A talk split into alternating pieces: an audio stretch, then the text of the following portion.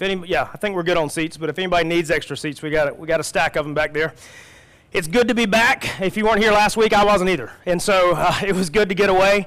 Um, I'm one of those guys, I found out it'd been about a year since we took a Sunday off. And so uh, at the, at the behest and bequest of some people that love us, they're like, hey, why don't y'all get out of town? So we're like, okay, we will.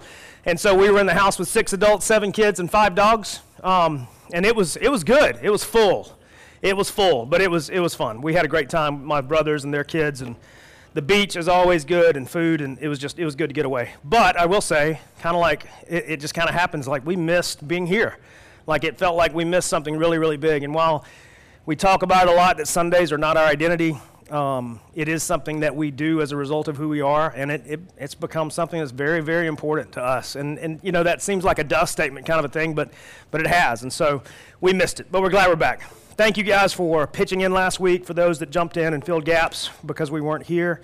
Andrew, for teaching, man, you did a great job. And happy anniversary to Andrew and Lexi Hendricks today, by the way. Yep. Um, it was one of those weeks, like birthdays, anniversaries, like crazy. Like uh, Andrew and Lexi. Andrew's one of our elders. Neil Culler, um, they're out of town this weekend. He's one of our elders. It's his birthday. His wife's birthday was this week. Uh, Haley Pope, our children's ministry director, uh, it was her birthday this week. They had a kid. It was just a lot of them. Like my Google Calendar was full. And so if we missed any, I'm sorry. I'm sorry. Shoot me a text and I'll stick it in my calendar, which serves as my brain. Uh, but either way, we're glad you guys are here. We're back in Philippians today, and we're going to be in Philippians chapter 2, verse 12, and we're going to read through. Uh, Andrew last week tackled a thick, like I call it an overnight oats, overnight oats passage, like because overnight oats is thick especially when you don't add enough liquid. But that's what he tackled last week when we were pitching out this series shot a message out to Andrew and Zach, and I was like, hey, look over the book, pick out one that you like. Here's some options. And he picked out that one. I'm like, way to go, big boy. Um, that's a good one. And he did a great job with it. So if you weren't here and you want to catch up, be sure to, uh, you can find us everywhere that podcasts are and, and catch up. Um, and so last week was this, it was kind of a rich, deep theological uh, text.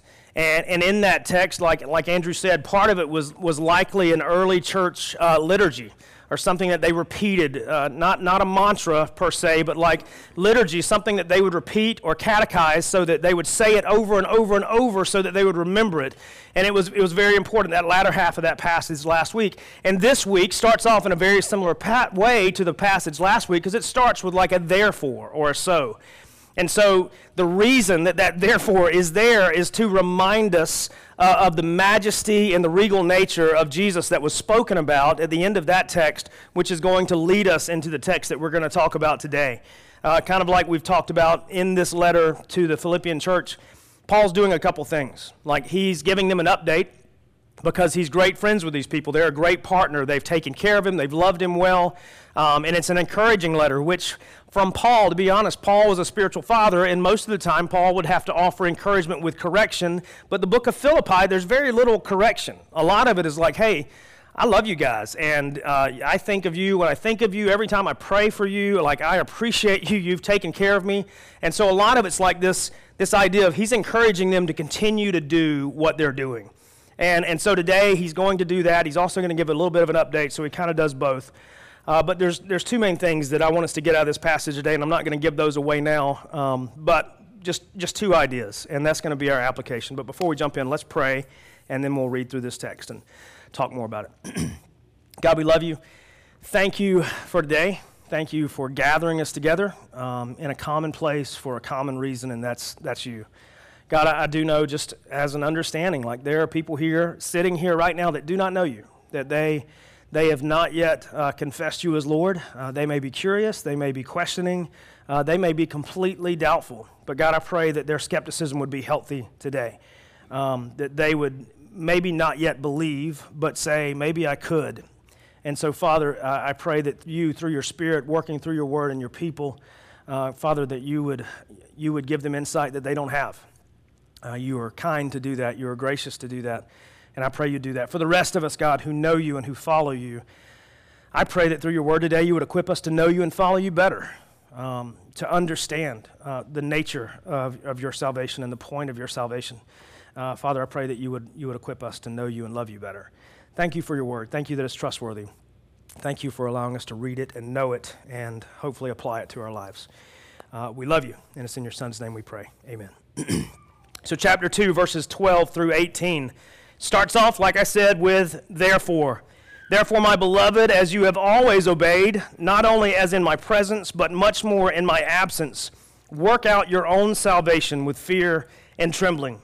For it is God who works in you, both to will and to work for his good pleasure. Do all things without grumbling or disputing, that you may be blameless and innocent, children of God without blemish in the midst of a crooked and twisted generation, among whom you shine as lights in the world holding fast to the word of life, so that in the day of Christ I may be proud that I did not run in vain or labor in vain. Even if I am to be poured out as a drink offering upon the sacrificial offering of your faith, I am glad and rejoice with you all. Likewise, you also should be glad and rejoice with me. I'm going to cover like these last two verses first, which I know is weird, but these last two verses first is kind of Paul's way of a encouraging, but encouraging through updating. Um, like he's letting them know that yes, again, like we've talked about, he's in a place right now where it, it is. It's like the Princess Bride kind of a deal, where you know, good works, take your rest, get a nap, because tomorrow you'll most likely die, kind of a thing. Like that's where Paul is. He's he's imprisoned. He's under either under house arrest or he's actually in a prison. We don't really know for sure, but either way, it's not the best of situations. We don't hear him complain. We don't hear him lament. We, we don't hear him ask to be released from prison. He's actually praised them and he's like, Look, you got to understand, I'm here, but God's been doing great things. Like, really, he actually uses like the modifier in chapter one. He's like, Actually, in spite of where I am, God's done amazing things. And so, in these last two verses of this particular text, he lets them know, he's like, Even if I am to be sacrificed, if I am to be poured out as a drink offering upon the sacrificial offering of your faith, I'm glad and rejoice with you all. So basically, he's saying, Look, I love you. I appreciate where you are. I appreciate how God's grown you. And even if I die as a result of what I have given you, I'm good with it. I'm good with it. I am okay. And then he said, And likewise, I want you to be glad with me and rejoice with me. Even if I die, even if I am emptied out, even if I am completely uh, poured out on the offering of your faith, like I, I want, I'm going to be good with it. I want you to be good with it too. That's kind of his update as to where he is. But before that, he, he starts with some, some different ideas. And I want to go through just kind of verse by verse and, and talk about what he's doing. Verse 12, he says, Therefore, my beloved, as you have always obeyed, so now, not only as in my presence, but much more in my absence, work out your own salvation with fear and trembling. Like again, I said that therefore was there pointing back to the regal nature and the majesty of Jesus, who, like Andrew talked about last week, emptied himself, kanuoed, certain, released certain aspects of his divinity so that he may be obedient even obedient to the point of death, death even on the cross, and that at the name of Jesus, every knee shall bow, every tongue confess that Jesus is Lord, whether now or in the age to come. Now for salvation, age to come at realization, but possibly sent somewhere else. Uh, but either way, he's like, therefore, as a result of that, as a result of knowing what we know about Jesus, I, obey. Obey. Like you did when I was there but I want you to do it much more now that I'm not there. Because even in this instance, he's pointing out, like, it's great if you obey when I'm there, but it's going to be far more indicative if you obey when I'm not there. Kind of like the, the parental thing. Like, you know, yes, I expect my kids to be well behaved when they're around me because they know if they're not, things may happen. You know, stuff could go down. You know, if my kid breaks, you know, just they break stuff intentionally, we don't spank for accidents. But like if it's intentional, if it's bad, they do that in front of me. They know, you know, life's, you know, there's, there's punishment, there's discipline that comes. But, you know, I'm, I'm glad that they obey when I'm there, but I want to know that they're going to obey when I'm not there, when I'm not watching. And Paul's saying a very similar thing. He's like, look, yes, uh, obey. Like knowing what we know about Jesus, um, I, I'm encouraging you. I'm encouraging you. Continue to obey. Not like it was when I was there, but even more so when I'm absent. I want you to continue to obey. And so then he adds another line here in, in kind of this idea of obedience. He says, So now, not only as in my presence, but much more in my absence, here's the, the qualifier. He's like, work out your own salvation with fear and trembling. This text has been uh, used in a variety of different ways, some, some well, some not well.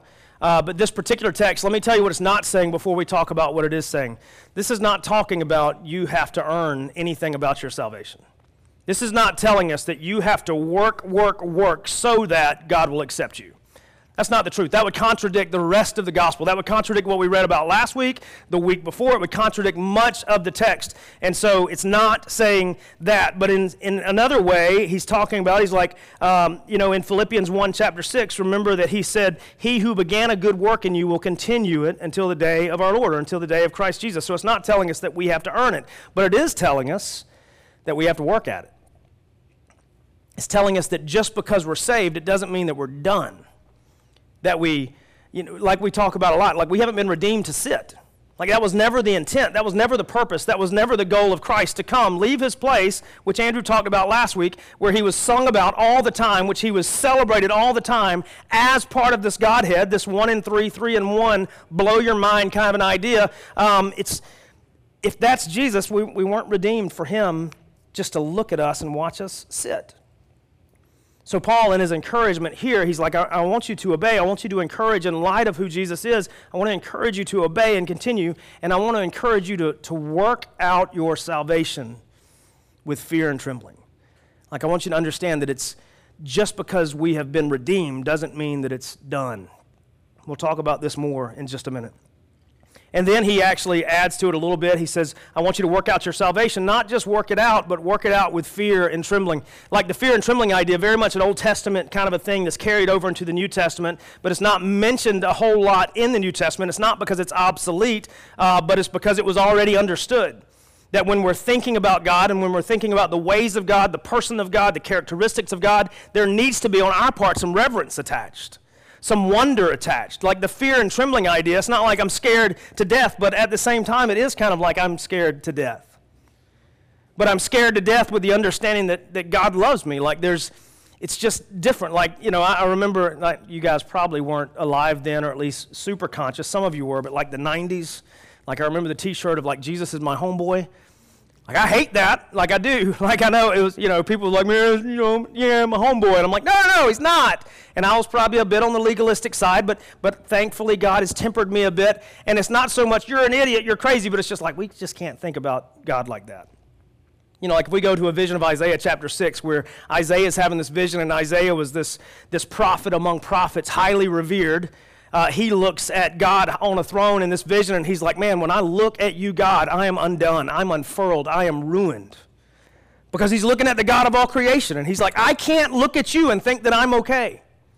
I can't look at you and then look at myself and be like, Hey, we're on good terms because you're my homeboy. Like, it doesn't work like that. It's just not that. Instead, it's like this fear and trembling, this awe and reverence, this awe and wonder kind of a thing. Again, if we go back to the therefore at the beginning of this passage, looking at the Jesus that was being discussed last week, there's no way that we can look at the Jesus that was discussed and be like, yeah, man, we are perfect by my behavior. We, we can't do that. Now, by grace, God has made us completely acceptable, completely loved, completely worthy through Jesus and Jesus alone. But it was not of my doing, not of your doing.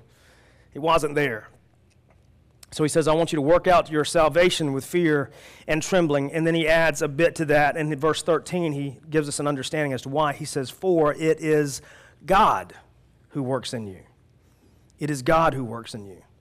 It would be if it was not God who worked in me, if it was self help, or if it was, um, if it was copious amounts of therapy, or if it was uh, good practices or good morals or anything like that that was like actually saving me, yeah, I could look at that without fear and trembling. Like I could. I could look at that and be fine to say, yeah, I'm, I'm, I'm completely on the same page with that. I'm good. And fear and trembling wouldn't necessarily need to be attached. But when he says, work out your salvation with fear and trembling, for, for it is God who works in you then it changes things.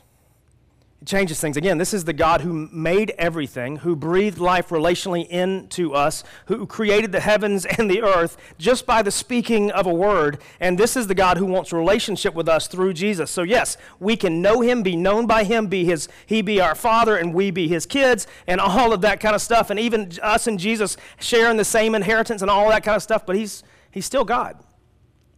And so that means like this salvation that we're working out, not so that we can save ourselves, but we've already been saved. Like there needs to be like all wonder, fear, trembling, reverence, all of those things attached. Because again, this is the work of God, not the work of me, not the work of you, not the work of man or a book or anything like that, but it's, it's more. It's God. Um, I think, at least for me personally, the longer that I've followed Jesus, the more the more peculiar, the more awestruck I become with the things of God. Like the more I look at it, like I, I, I really believe this. Like when I was a young believer, an infant believer, I, I, there probably was a part of me that thought I was good enough to deserve salvation. There probably was. That was completely errant, completely wrong, completely false. But at the same time, there was probably something in me that thought I'm good enough, I'm smart enough, doggone it, people like me, and Jesus saved me. Yee-haw, way to go. I deserve it. But the longer that I follow Jesus, the more that I get to see the nature, the characteristic, the holy, holy, holiness, the trihagian nature of God, the more I get to the point where I'm like, there is no way in any alternate universe that I deserved any of this. Like, no way. And, and I say it all the time. Like, the gospel is other than. It's crazy. It's, it's, it's insane. And Andrew talked about it last week. Like, it's just, man, it's, it's out there. It's crazy. It's ridiculous. But it's completely true. That this God, this God who made everything, made everything good, and then we jacked it up, he still wants to know us, and he wants us to make him known. Like that. Fear and trembling. Like fear and trembling. To know that God could have wiped me off of, wiped me out of existence well before I even existed.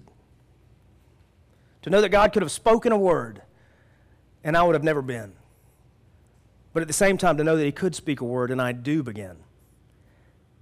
That's crazy. Like, that's crazy. Like, man, in, on any given day, other than the day that grace infects, God should be completely out of reach.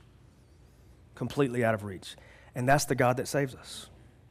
That's the God that wants to know us. That's the God that wants us to know Him intimately, relationally, by name. That God. Fear and trembling have to be attached. And then he says, Work out your salvation with fear and trembling, for it is God who works in you both to will and to work for his good pleasure. Not only is it God that saves us, not only is there fear and trembling that needs to be attached, not only do we have to work at our salvation, but understanding like the place and the purpose and the direction of my salvation is not about me or you. It's for by his will and his good pleasure. And you're like, man, well, that sounds incredibly selfish. No, it just sounds like we're incredibly short sighted that think probably highly of ourselves and not highly enough of God. Pardon me, let me, let me rephrase that. That I think too highly of myself and I might not think highly enough of God. I don't want to put that on your plate, but I'll, I'll stick it on mine. It is God who works in you both to will and to work for his good pleasure. And so, what, what God has done here, and we'll, we'll flesh, I mean, what Paul has done here, and we'll flesh it out more in just a minute, is by giving update and by teaching, he's talked about the nature of salvation. The nature of salvation. That a couple of things in there, like the, the first is that uh, the nature of this salvation is not, salvation is not just something we receive, but it's, it's what we do. Salvation is not just something that we receive, but it's what we do.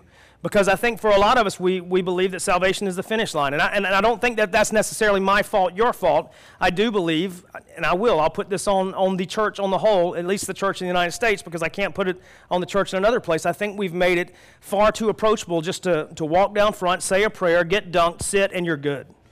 You've been given a hardcover Bible, uh, you've been included on a roll, you're a member now, you're set. It's not the end. Like it's just the beginning. But we've, we've propagated this myth that, hey, you come to Jesus, uh, you do a dance, you do all these things, and I'm not knocking your salvation experience. If that was your salvation experience, that is fine. Mine was probably pretty similar. Uh, and I'm not knocking that. But what I am saying is that's, that's, that's not the goal. Like the goal is, is lifelong, eternity long, and it begins at that covenant relationship, whether you walk down front and said a prayer with a pastor, or whether you experienced it in your car, or whether you were driving down the road and you were hit with the overwhelming weight of your sin, or whether you were sitting in the hall of your home and your parents laid out the gospel for the first time. That's just the beginning. That's just the start. The rest of eternity, we get to work out our salvation with fear and trembling or at least the rest of this life. Because at some point, Jesus is going to come back. He's going to make all things right unto himself. And, and the things that we've had to work at, we won't have to work at anymore. Then we just get to work at singing to God and telling him that we're great, that he's great. Not we, sorry. So the nature of salvation is not just something that we receive, but it's, it's what we do. It requires effort, it requires reverence, it requires understanding that it is for God and not for me. It's revealed in what we pursue, it's revealed in what we avoid, and both of those take effort. It's revealed in what we pursue, it's revealed in what we avoid, and it's revealed in how much effort we put forth to both of those things. Working out your salvation with fear and trembling. I think another part of this text that people have done is they've, they've said that this working out your salvation with fear and trembling means that you need to commit all of your mental faculties to understanding everything God's done. I'm not in opposition to that, but that's not this text either. That's not what this text is saying either. Yes, I am, I'm all for reasoning with God and understanding the things that we can. But Zach, even yesterday, so eloquently at our men's breakfast, put that there are going to be unknowable things about God, and they're always going to be unknowable, and we have to be okay with that. There's going to be things that He places in our life, roadblocks, stumblings, you know, things that are difficult for us, and we may never understand why they're there. We never, I may never understand, was there a lesson that I should have gleaned from this? Was there a place that you should have grown me in this? We may never know, but the things that we do know about God must supersede the things that we don't know about God, and we just kind of have to continue to strive. And most of the time, the way that we strive is going to be revealed in the things we pursue, the things we avoid, and how hard we work at both the things we pursue is to, is to know and understand God better. It doesn't mean that we're going to know everything, but man, we, we have Scripture. And yes, sometimes it's hard. I hope I've never given you the impression that all of Scripture is easy to understand because it's just not. There, there are large chunks of the Old Testament where I'll be honest, I'm incredibly weak and anemic. Like I would have to read and study a ton to teach those. And, and it's, just, it's just the nature of it. Some of it's very difficult for me. And that's, that's okay. That's okay because the things that I do know about God bolster my faith to understand even the things that I don't know, even if I never know them, I'll still be okay. So, part of my working out my salvation with fear and trembling is understanding yes, I strive to know as much about God as I can, but there'll be things that I don't know, and that's just okay. It's okay because I have enough fear and trembling, reverence, and all of Him to understand things that are unknown, they're still okay, they're still safe. I just might not understand them yet or ever. Work out our salvation with fear and trembling. What we pursue, what we avoid, both are effort. The some things that we avoid, like I'll be honest, the things that we avoid that reveal if we're working out our salvation with fear and trembling, it's just one word, and it's spelled S I N, it's sin. We avoid sin. Like not popular. Like we don't want to talk about that because we want to be saved for freedom, right? Well, I want to be free. Okay, I'm free. And so by me being free, that means I am saved, I'm redeemed, I can go and do whatever I want. Well, that's not true. That's not true. The Spirit dictates otherwise. Or the Spirit should dictate otherwise. And if the Spirit is not dictating otherwise and you are redeemed, then you're just not listening, or I am not listening. Because sin is the thing that Jesus came to die for, by the way. He came to put it to death so that we may have life and life everlasting only through the one true God, Him, and His Son whom He sent, John 17, 3. And so, therefore, if He died for sin, we have to put it to death. And so, if we are working out our salvation with fear and trembling, yes, we are pursuing Him through His Word, through His Spirit, through His people, but yes, we are also pursuing Him by avoiding sin, like keeping it out of the camp, so to speak. And that's hard. And that's not just a, a, a one way door. It's just not you wake up one day and be like, today I am not going to sin. Well, good. I'm, I'm glad that we're declaring that, but sometimes it's far more, far more multifaceted than that. Number one, we may have to actually name the sin that we've been committing regularly and without reproach. And, and then we do what? We confess. We confess. According to 1 John, if we confess our sins, God is faithful and just to forgive us of our sins and cleanse us of all unrighteousness. Before we commit to not do it, maybe we have to confess that we've been doing it and we have to put it to death. Say, I'm not going to do it anymore. And then after that, the prayers of a righteous man are powerful. We go to someone else that we know, that we love, that we trust, and we say, Hey, this is what I've been dealing with. This is what I've been struggling with. Uh, would you pray on my behalf with me that I can avoid it? I've confessed it to God. I don't want to do it anymore. I truly want to repent of it and not just say that it's bad, but I want to repent of it to such a degree that I don't turn back to it. Can you, can you pray with me? And not only pray with me, maybe ask me about it next Tuesday at 6:30 a.m. Hypothetical time and place. If this is your sin, whatever it may be. So just saying that I'm going to avoid sin is not enough. Sometimes we need reinforcements, and sometimes we need practicality. And then, then there's the other thing that we actually not only confess it to God, but we say, God, here's my struggle. This is what I've done. I know it's not what you want, uh, so I need strength that only you can give me to avoid it. Because again, this, this working out our salvation, it is for God. It's God that does the will and the work in us to do His good pleasure. Like this isn't, this isn't my battle. Like it's His battle. Now we have to partner with Him in it. And we have to give ourselves over to His cause and His will and His purpose and His plans and all that kind of stuff. But it's, it's, not, it's not my battle, it's His.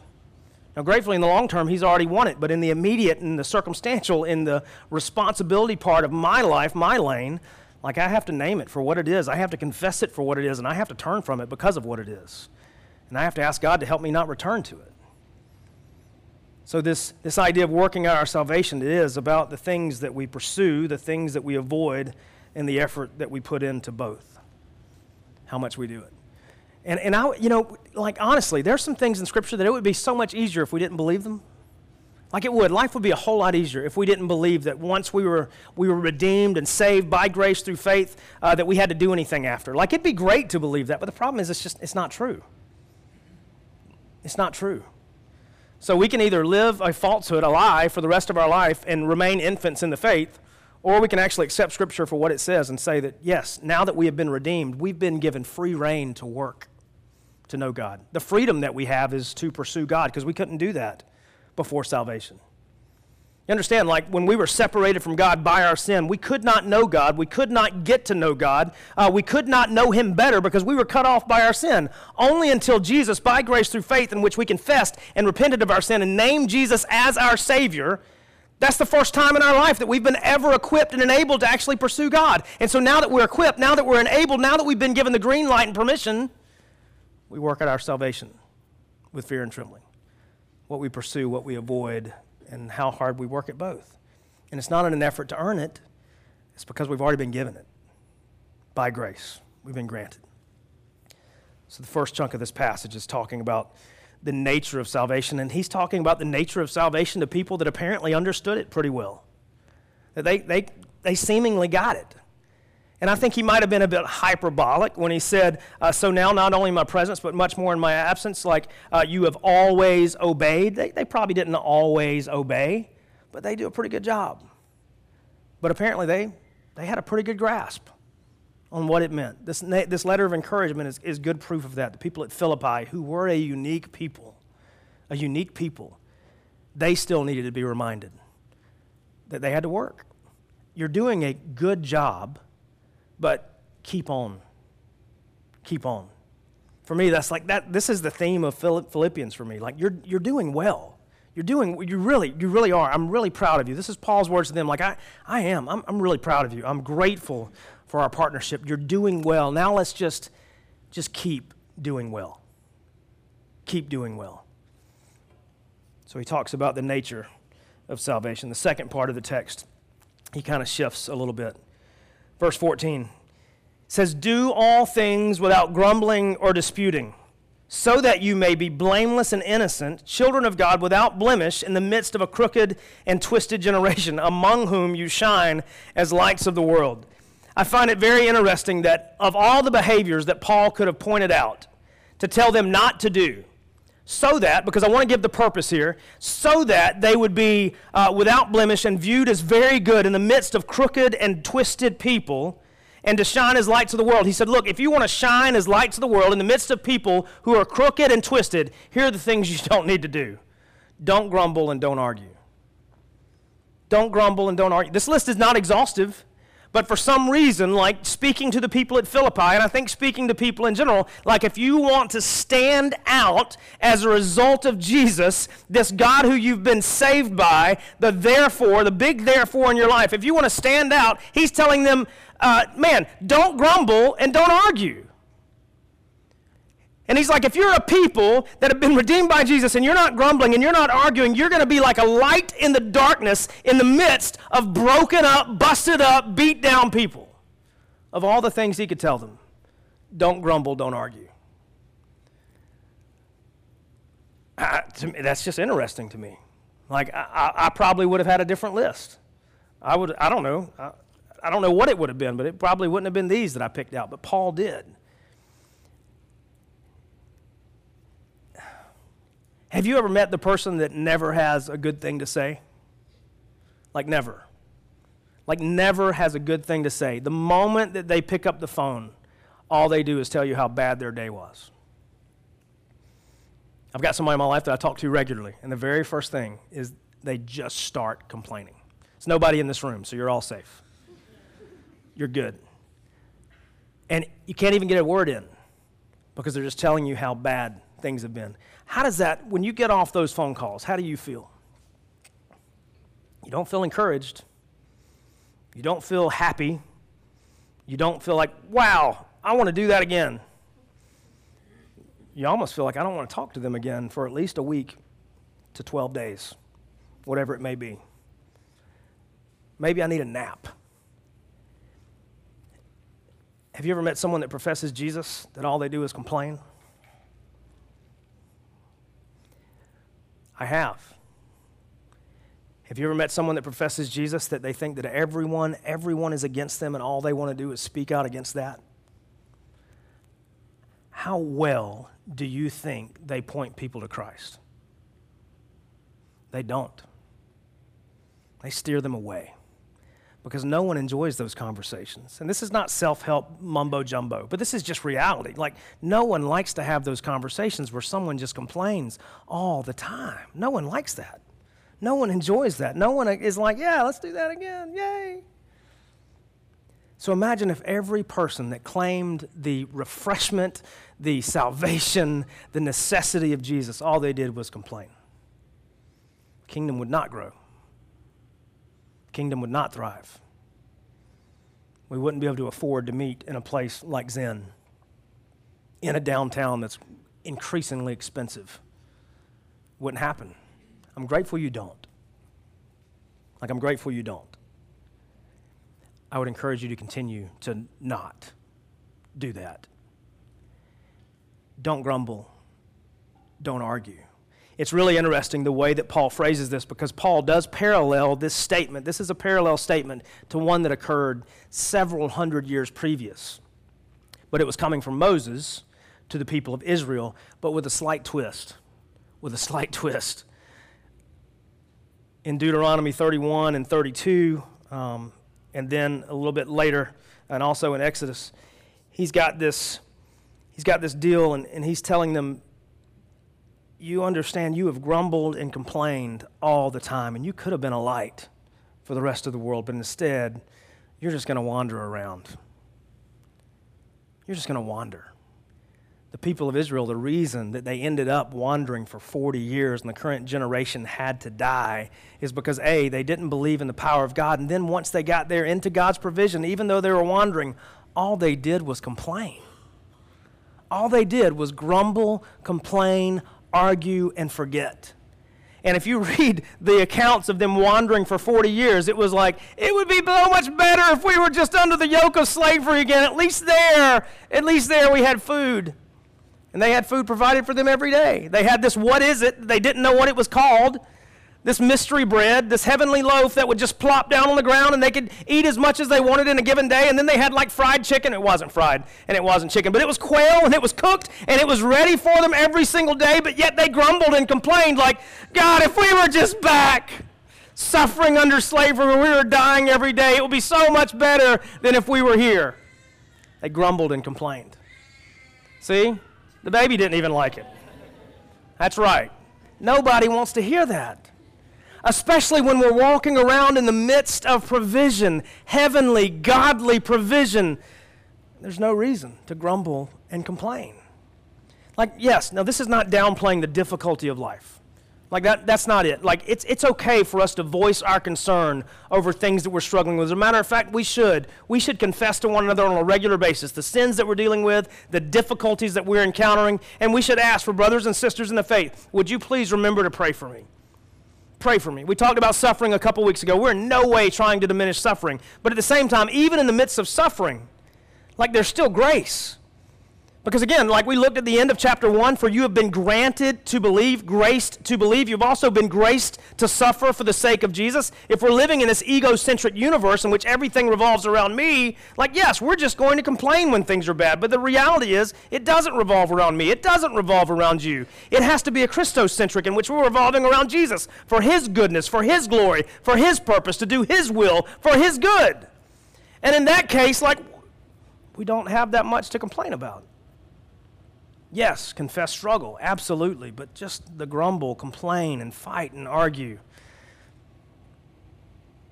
And the reason that he points this out is He says, Do all things without grumbling or disputing, that you may be, or that you may be seen as blameless and innocent, children of God without blemish in the midst of a crooked, twisted generation among whom you shine as lights of the world. He says, If this is you, if you are living in response to Jesus, and if you see this is all His, and you are not grumbling and complaining, you will stand out.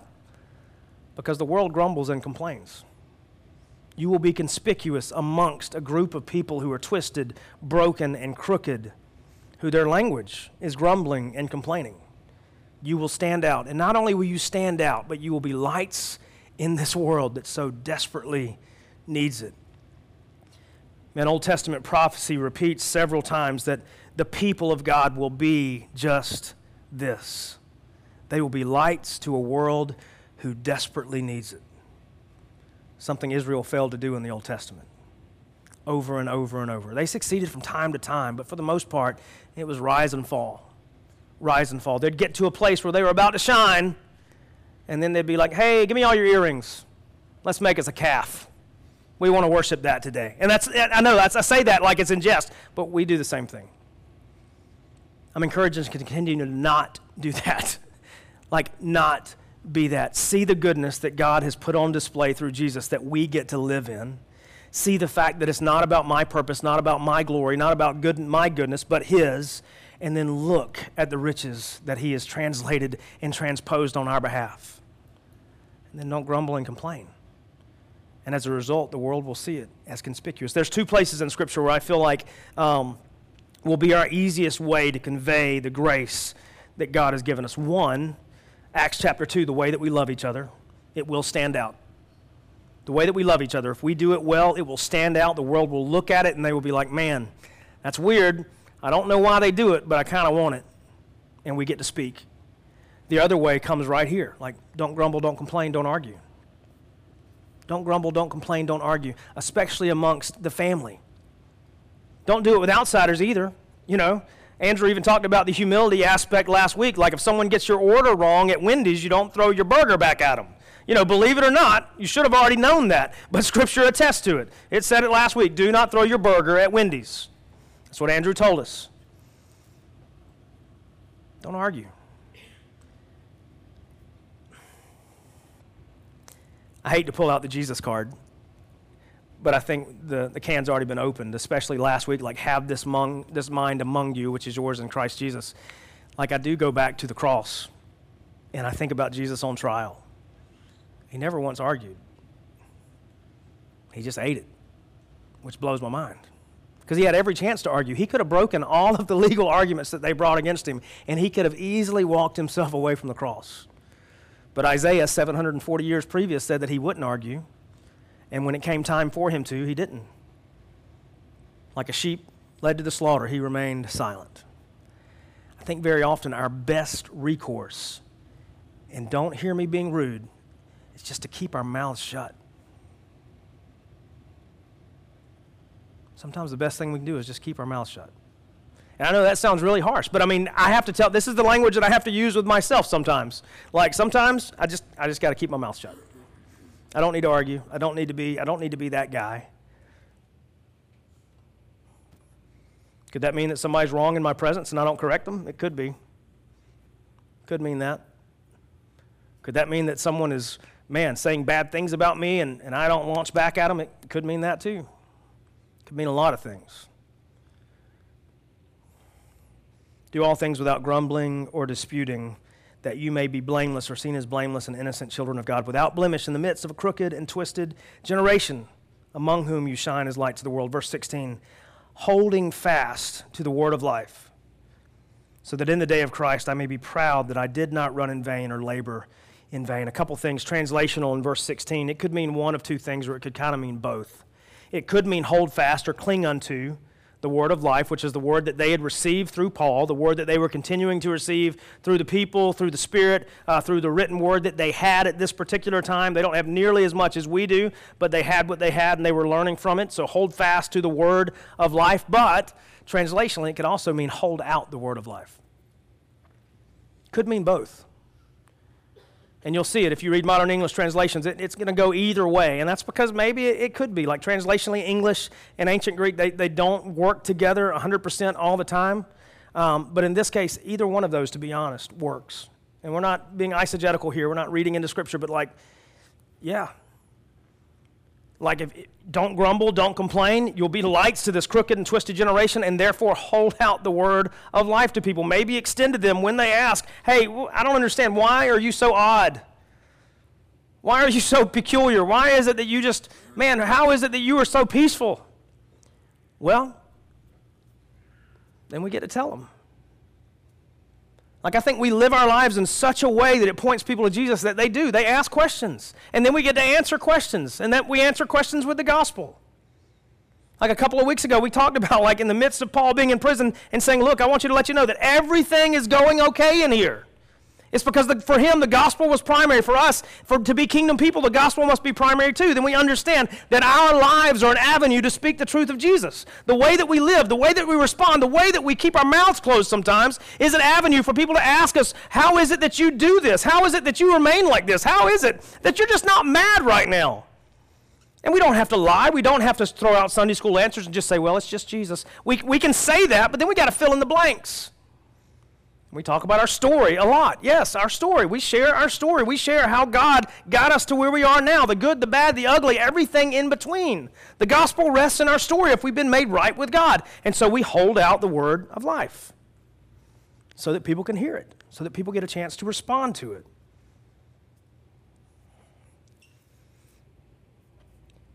And then Paul just kind of adds this. He says, So holding fast to the word of life or holding out the word of life, so that in the day of Christ or when Christ returns, I may be proud that I did not run in vain or labor in vain. Paul wants to know that what he gave to them, they did something with. Paul wants to, be, to know and to be sure that what he gave to them, as a result of what God had given him, that they did something with it. They didn't just sit on it that they worked it out. like they did something with it. They, they spent time. They pursued God more. They avoided the things that God didn't want them to do more. And they put effort into both. And as a result, people saw it and they were like, I want that. Paul wants to know it. I want to know that I, I didn't work so hard for no good reason.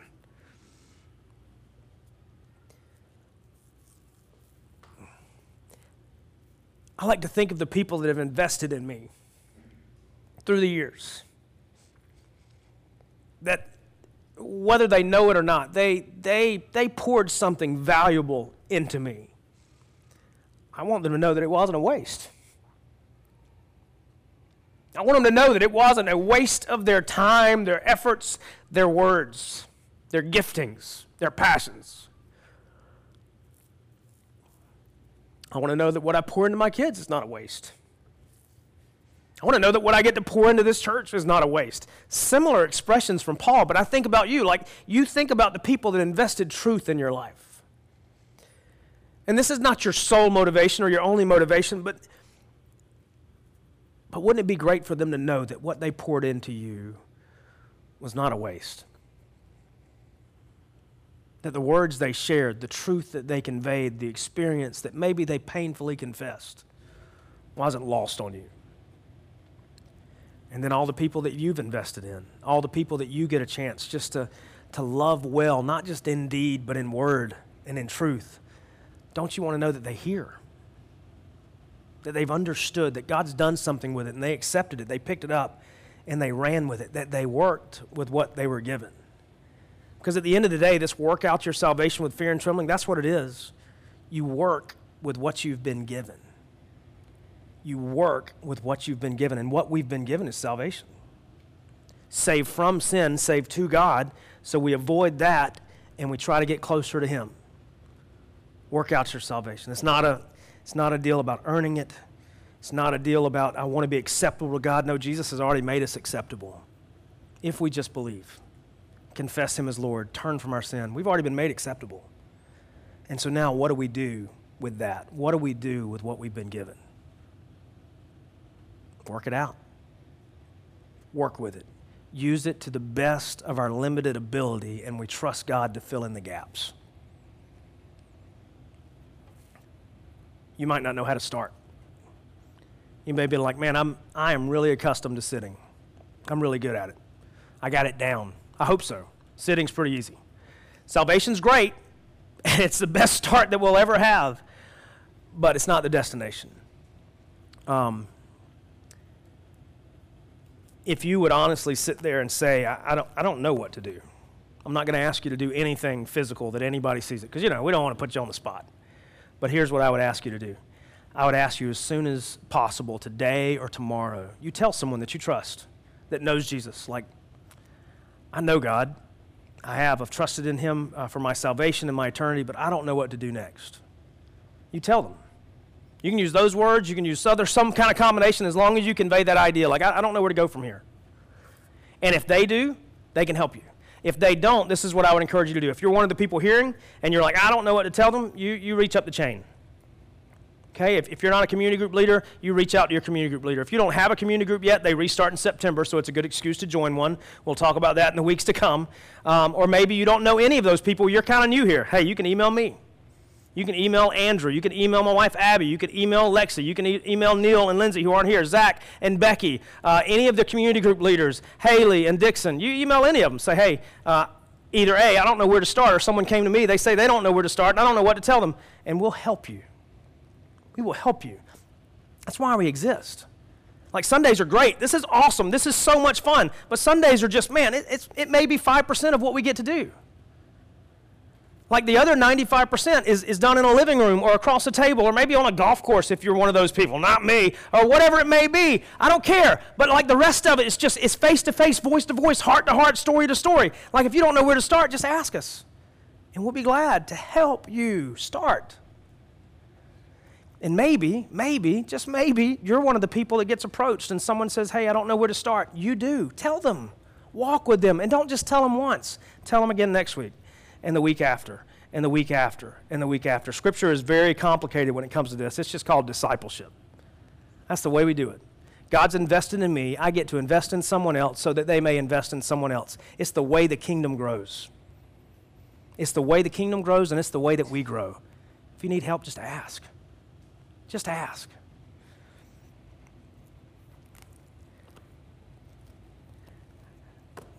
I've, I've got a, uh, an outline of a book that I've, I've had written. It's in my bedside table. Maybe one day I'll write the book. Right now I have chapter titles um, and a couple points. So, you know, I'm almost done.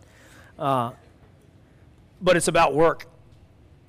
Like, it's, it's, it's about work. Like, how do we do it? Because I think in, in our life, like, I think that there's a, I want to work just hard enough idea kind of a thing. I want to work just hard enough. And I think in some regards, that's okay. I've had conversations with people like, look, I don't need to work to get rich. I just want to work hard enough so that uh, my family doesn't have to worry about buying food next month. I get that, okay? But that's not what I'm talking about. But like, I think there's also that same mentality or that same idea when it comes to, to Jesus and the ways of Christ. Like, I want to work just hard enough so that I'm okay. The people of Philippi, the reason that they're such a unique people is they had a completely different mindset. And that may be the reason that Paul's able to look at them and say, I encourage you to continue. Because, like we talked about in, at the end of chapter one, they were unique amongst the Greek people. And they understood that it was not enough just to be good enough, but they had to be exceptional. They had to be exceptional. I think if we begin to weigh the nature of our life against the goodness of God, we'll understand there is no good enough there is no coasting speed. And this is not to elicit guilt or to make you feel bad about the things that you've done, but I think it is encouragement to continue to gain speed, gain momentum, work out our salvation with fear and trembling. Because the thing that God has given us is bigger than we can weigh, it's bigger than we can comprehend, and it's worth striving for. It's worth working as a result for to pursue, to avoid, to put in the time. And it's not even about the dividends, it's not even about the payout. It's about He who gave it. It's about He who gave it. Therefore, as a result of Jesus and God who sent Him, we work it out. And we don't stop, we just continue. God, I thank you for your word. I thank you for the idea that, that you're worth it, the understanding that you're worth it, the God, the responsibility that you've placed on us to do something with what you've given us, to not just sit on it. Father, for all the times in my life where I've just rested on salvation, uh, I pray that you forgive me if I'm not aware of it. Convict me of that. Point it out. God, for, for us as a church family, um, if anyone is content to sit, I pray you would convict them otherwise. That it's not just about sitting, it's not just about uh, resting for years on end. At some point, God, I pray that you would convict us to do something with what you've given us, to work out our salvation with fear and trembling, because we understand who gave it to us and we understand the weight of it, even if we don't understand it fully. Just give us enough of a glimpse that we are motivated uh, to pursue you, to avoid sin. And Father, so that we can see the purpose of it. The purpose is so that the world may know you. Those who are twisted and crooked and need light so desperately, God, I pray that they would see it through us. Not so that we could brag or check a box, but because, God, they need you and we can share it. God, I do pray that the people of Origins, this faith family that you have so expertly crafted, I pray that we would live conspicuous lives. God, I pray that uh, just like Jesus taught in the Sermon on the Mount, God, that we would live out our good works in such a way that the world would see. And Father, as a result of them seeing, we would get to speak of your word, to hold out uh, the word of life to them, and that they may respond. God, thank you for placing us in a city that so desperately needs you, that so desperately needs you, that so desperately needs to understand that salvation is for you and to you and through you only. Your son, Jesus. I thank you for the encouragement, God, that you so often give us of, of your doing well. Just continue. But God, I also thank you for the conviction that you give us too that maybe we just need to figure out what it looks like to do something with what you've given us. I pray for the conversations that will occur. God, I pray for wisdom that needs to be given, wisdom that needs to be heard, and wisdom that needs to be spoken. Um, and Father, I pray that real life transformation would happen and that you would receive the glory and not us. Thank you for loving us. Thank you for Jesus. Thank you for his word. And it's in his name I pray. Amen.